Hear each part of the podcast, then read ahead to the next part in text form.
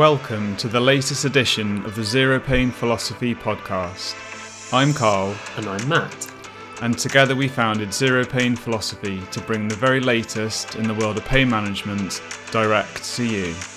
This podcast is created specifically for you, our subscribers.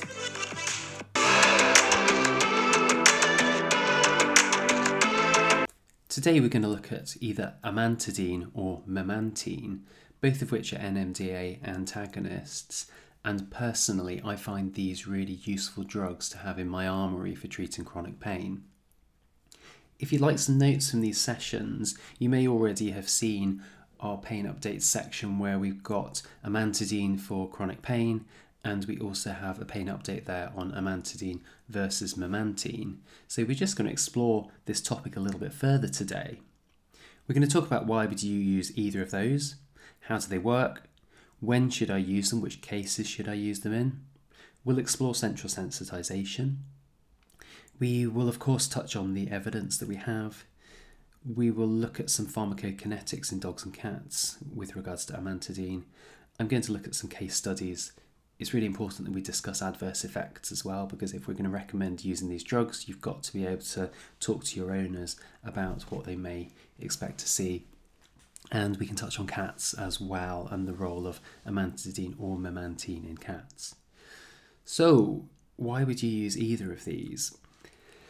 If we use arthritis as an example, at some stage that arthritis is going to progress and get worse. And I'm sure you've heard me say this before that our baseline drugs for treating arthritis, our first line drugs, are non steroidals. That's changed over the past couple of years. So we have non steroidals, or we have grapiprant, Galliprant as a licensed option for the first line treatment of arthritis. And now, certainly in Europe, we have bedinvetmab, Librela, which is a monoclonal antibody against arthritis. And very close on the horizon is Solensia, the cat version.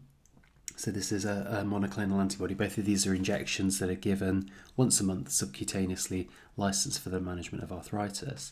So, we already have a number of first line options, but when we understand the processes involved with arthritis, we have a, a peripheral driver there feeding information into the central nervous system. And at the level of the dorsal horn of the spinal cord, this is where our focus is with regards to where the NMDA antagonists have their main site of action. And the NMDA receptor is a channel, glutamate binds to it, and calcium is transmitted through that channel. When, when the channel's open, uh, calcium is the, the, the ion that, that uh, tra- travels through that, that channel and activates the secondary neuron. Under normal pain transmission circumstances, pain is transmitted at the level of the dorsal horn by glutamate as the neurotransmitter through AMPA receptors. When we have either prolonged painful stimulus coming from the periphery or very intense painful stimulus, we get activation of the NMDA channels, NMDA receptors, calcium channels. And when we have that pain state, we see upregulation of these receptors. So we see more of them, we see more transmission of painful stimulus. Under normal circumstances, that calcium channel is blocked by a magnesium ion, but when that secondary neuron becomes hyperpolarized in response to that input from the peripheral stimulus, the magnesium block is removed and that channel is open up for transmission of that pain, painful stimulus. Now, the NMDA antagonists that we have in our repertoire, so amantadine, memantine, ketamine, that is their site of action. So they're closing that activated receptor. So that's our, our target as far as these drugs go. In dogs with arthritis, at some stage, they are likely to develop central sensitization if the peripheral stimulus is not particularly well managed. And we know from estimates what percentage of dogs are affected by arthritis. So 20 to actually up to 70% of dogs, some estimates will suggest. And we know that arthritis is diagnosed too late. So the chances are that those dogs presenting to us, potentially a proportion of them will already have central sensitization. we can manage that by dealing with that peripheral stimulus, and that's always got to be our, our first line, which is why I say non steroidals, Bemivetmab, Grapiprant. We need one of those drugs to deal with that peripheral driver. But we also need to think do I have pain that isn't particularly well controlled? Your kind of classic example would be the dog you start on non steroidals and it does really well, but then the dog just gets to a stage where it's plateaued arthritis being a progressive disease is always going to get worse. This is why I explain to owners at some stage your pet is going to need a second agent. And when we consider the mechanism of central sensitization, it makes perfect sense that that second agent is an NMDA antagonist such as amantadine or memantine. Now, I've used arthritis as an example there, but if we widen that out to other causes of chronic pain, you can understand that if we have any peripheral pain driver, that could be arthritis or it could be a neuropathic pain. So, if we think a lesion or dysfunction of the somatosensory system, where we have nerve damage, and think of damaged nerves as a hive of electrical activity. So, we have uh, excess electrical activity in those nerves, that is the peripheral driver, stimulating driving the, the formation of central sensitization at the level of the dorsal horn.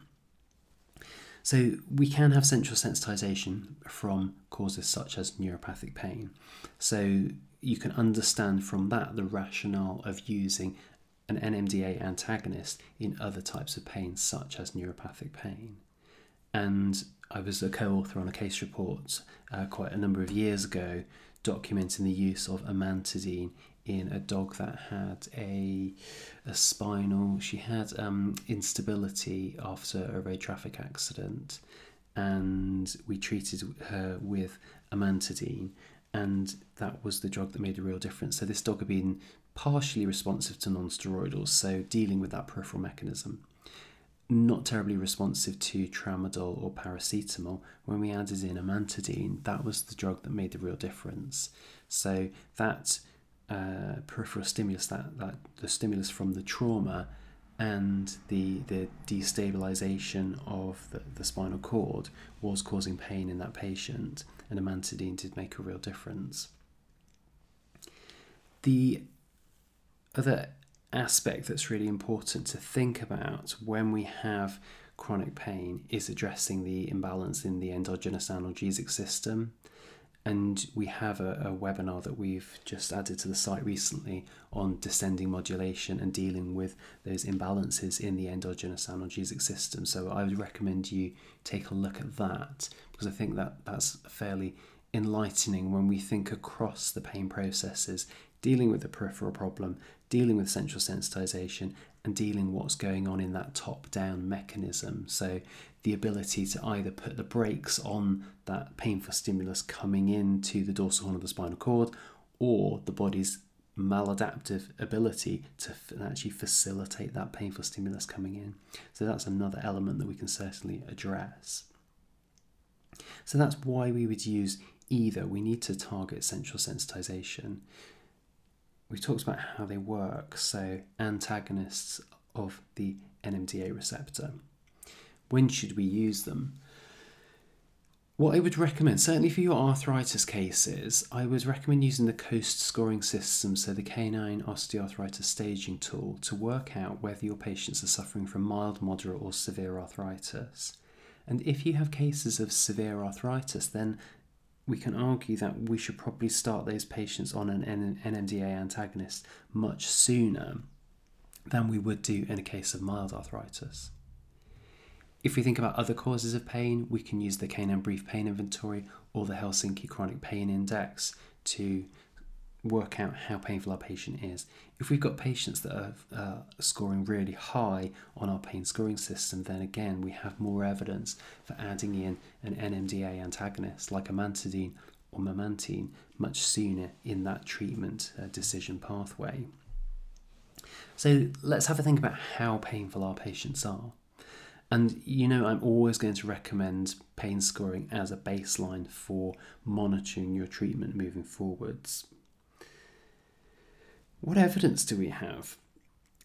I've already mentioned our n equals 1 case study of the dog with neuropathic pain.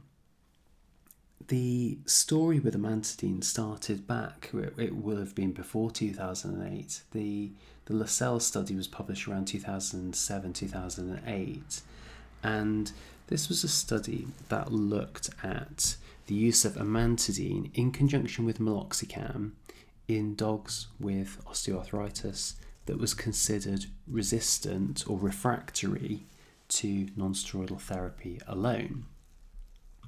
So what they did is they took a this population of dogs, they were client-owned dogs with osteoarthritis, and for the first seven days, none of the dogs received any analgesia, so that was considered the washout. Some of those dogs may already have been on non-steroidals. Day 7 to 14, all of the dogs, so both groups, received meloxicam. At the 21 day time point, they were split into two groups whereby half received amantadine and half received placebo. And the amantadine dose used in the study was 3 to 5 mg per kg per os once daily. Amantadine is a 100 milligram capsule. So if the dog was less than 37 kilos, they received 100 milligrams. If the dog was more than 37 kilos, they received 200 milligrams. The activities, the, the outcome measures assessed in this study were the client specific outcome measures. So each client was asked to assign behaviors to their pet that had change or behaviours that they associated with pain, and they were asked to monitor these at each of those time points. They were also assessed on their activity levels and they also received a veterinary assessment. The results from this study showed that at day 42, so this was th- three weeks after being on that combination of amantadine meloxicam versus just meloxicam alone, that the dogs were more active based on the owner assessment and they were less lame based on the vet assessment. You may have heard that people say, oh, amantadine takes three weeks to start working. Well, it probably doesn't take three weeks to start working. It's just that in this study, that's that was the ass- the first assessment time point was the three week time point, and I've certainly had owners say after starting amantadine within a week, their dogs are improving. So I wouldn't be bound to the, oh, it's going to take three weeks to work. However, we do know, having said that, for a number of drugs, particularly non-steroidals, we certainly know this for Bedanemab, Librela, that it takes a while for some of those pain processes to start to unwind. So non-steroidals seem to hit their peak effect around six to eight weeks of treatment, and the same is true for Librela. So I don't think it hurts to say to owners, you will you should notice a difference by the seven day time point, but you will start to see differences at a month in, two months in. So we know chronic pain management is a long term game, but I certainly wouldn't go making any decisions at the two week time point that a treatment isn't working. Okay, what about the pharmacokinetics? We've got a dose that comes from the Lascelles study. I'm not entirely sure what that dose was originally based upon because the pharmacokinetic study in dogs came along in 2014 and that suggested a half life of 5 hours when a dose of 2.8 mg per kg was used in greyhounds. So, although Lascelles et al. used that amantadine once a day and they were able to document a benefit, potentially we may need to consider more frequent dosing. So, my clinical approach to this is based on Lascelles' work. I always start amantadine once a day and run that for a month and monitor response. I do then say to owners if we're not seeing a response by the month time point, then I would recommend we increase to twice a day. So Based on the Lascelles study, they were able to document a benefit with SID dosing, but the pharmacokinetics suggests that we may need to increase frequency. Bear in mind that pharmacokinetic study was never coupled to a pharmacodynamic study looking at pain scoring. So pain scoring and pain pain levels or any type of pain assessment. So we don't actually have a study that directly links the administration and then assessment of plasma levels to a correlate of reductions in pain scores. So those are two separate studies. But I would say, based on my clinical experience, once a day dosing is a sensible way to start. And if you don't see that full benefit after 30 days, then I would go to twice a day dosing. What about cats?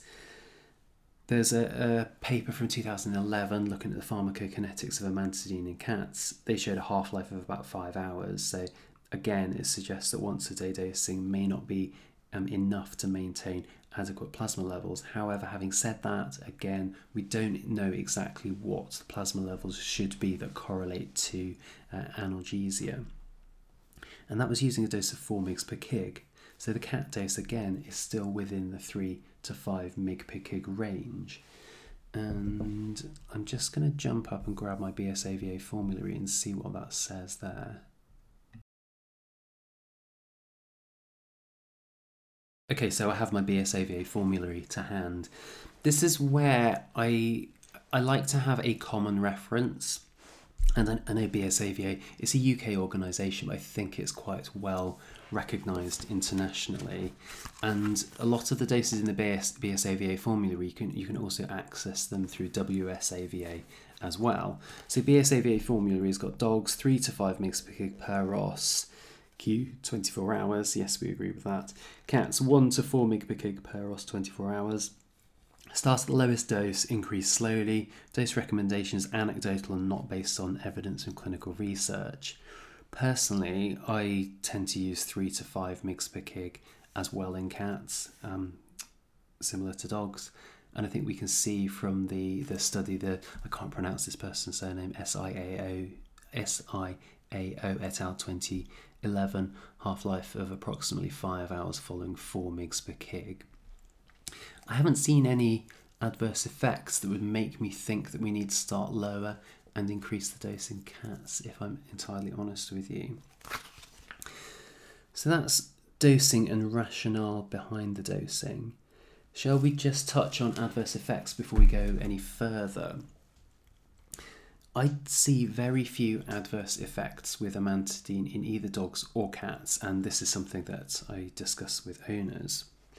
When I dispense amantadine, I produce one of the, the BSAVA off label drugs information sheets to send home with owners, and that is a really useful sheet. BSAVA don't yet have one for memantine, so we have to, to um, make some adaptations there. What have I seen from an adverse effect point of view? Some owners describe dogs maybe look like they have some slightly vacant, funny episodes. Um, that's that is described uh, fairly rarely, I want to say, and I'm not entirely sure what we attribute that to. Probably more common, I have seen watery diarrhea, and that tends to resolve if you stop the treatment.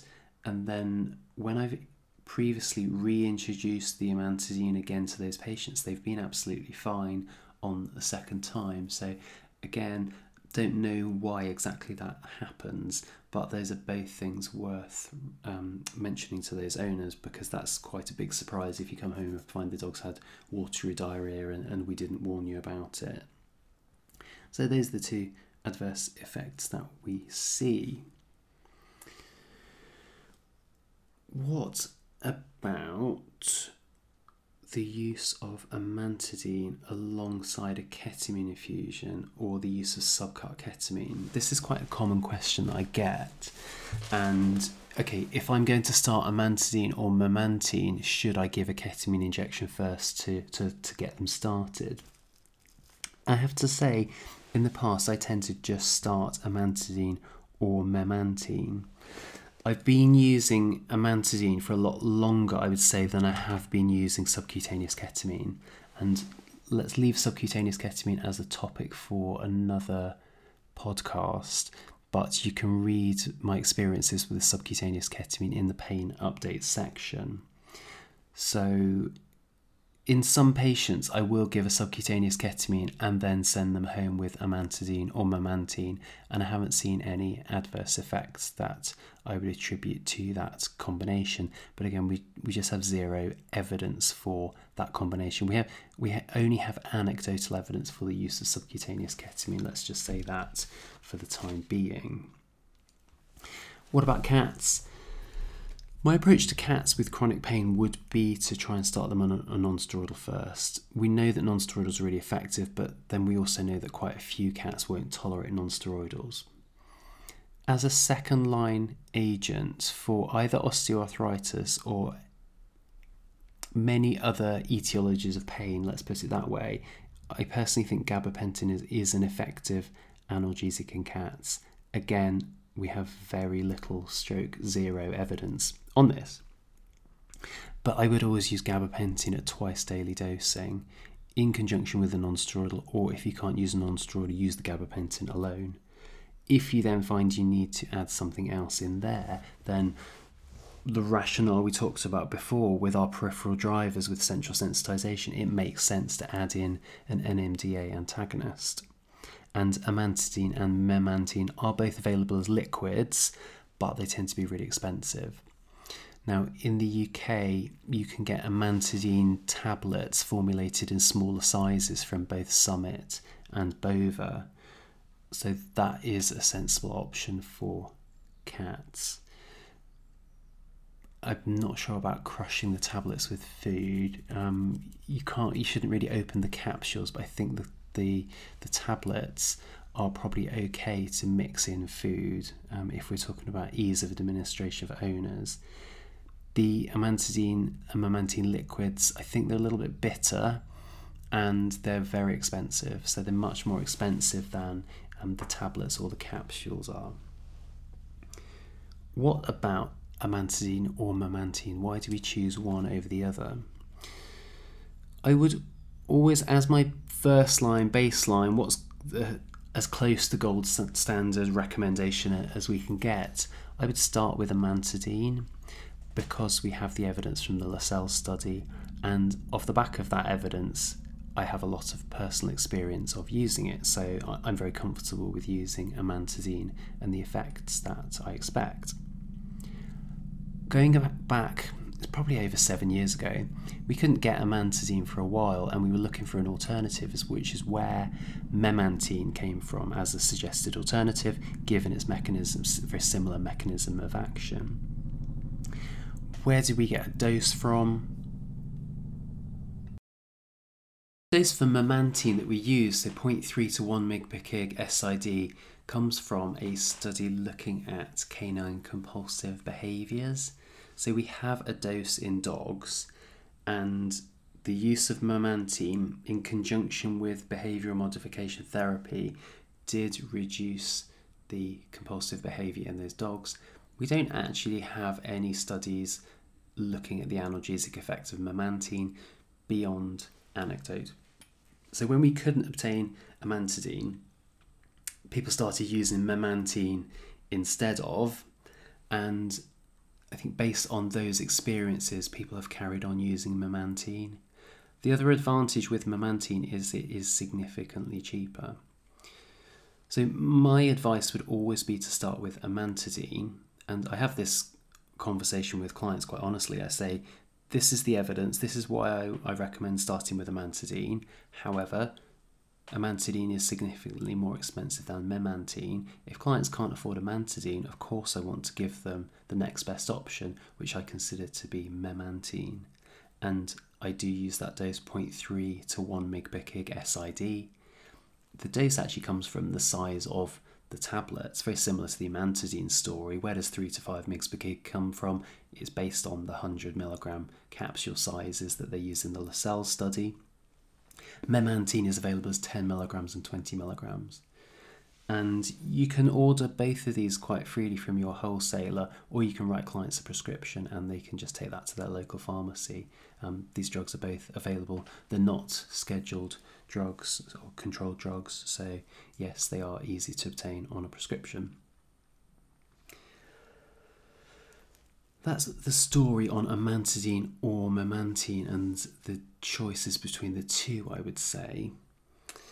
How about Librela, bedenvecimab, and amantadine? This is quite a, a kind of new question because we've been using Librela for about two months now. I've got I've got about 30 dogs that I've treated with Librela and they're all coming up for their or having their their second injection. Uh, no, they'll be coming up to their third injection, won't it?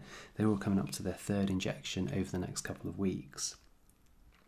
Like I say, at some point, arthritis is going to progress and get worse. We need to recognize when that arthritis progresses, and I would recommend pain scoring the most recent pain update we have on Zero Pain looks at pain scoring, so please take a look at that.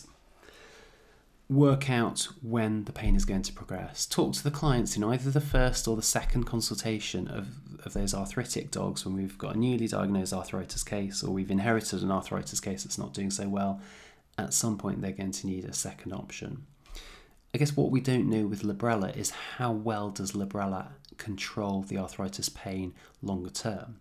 We know it takes up to eight weeks to see the peak effect, but once we've hit that peak effect, how comfortable are those dogs at that peak effect of Librela? When do we add something else in? Personally, I love the Canine Brief Pain Inventory for this, and I try to develop client specific outcome measures with each owner. So, three to five behaviours that are associated with pain or have resolved with the pain improving because of our treatment. So, yes, at some stage we are going to need to add a second agent, and I see no reason why we shouldn't use amantadine alongside Librela. I do have cases at the moment of severe arthritis that are on multimodal treatment where I have added Librela into amantadine or memantine therapy. Don't forget that as a subscriber, you do receive a certain number of free case consultations, and you can just use the, the case consultation form on the website. I would really like to hear if you've got difficult cases that you would like some advice on. Or if you've just got some questions, you can either email us, contact at zeropainphilosophy.com, or even better, I'd love you to actually put the questions on our forum pages because if you have a question, chances are someone else has got a question, then we jump on there, we answer that question, and everybody has visibility over that, so everyone can can share in that case management, and we can learn together. So I think that's a wrap on the amantadine memantine story. I hope you found that useful, and like I say, we will come back another day and talk about ketamine subcutaneously and ketamine infusions as a rescue for your pain clinic cases. Thank you so much, and I hope you have a great day. As I say, uh, send me some questions if you have um, those popping into your head.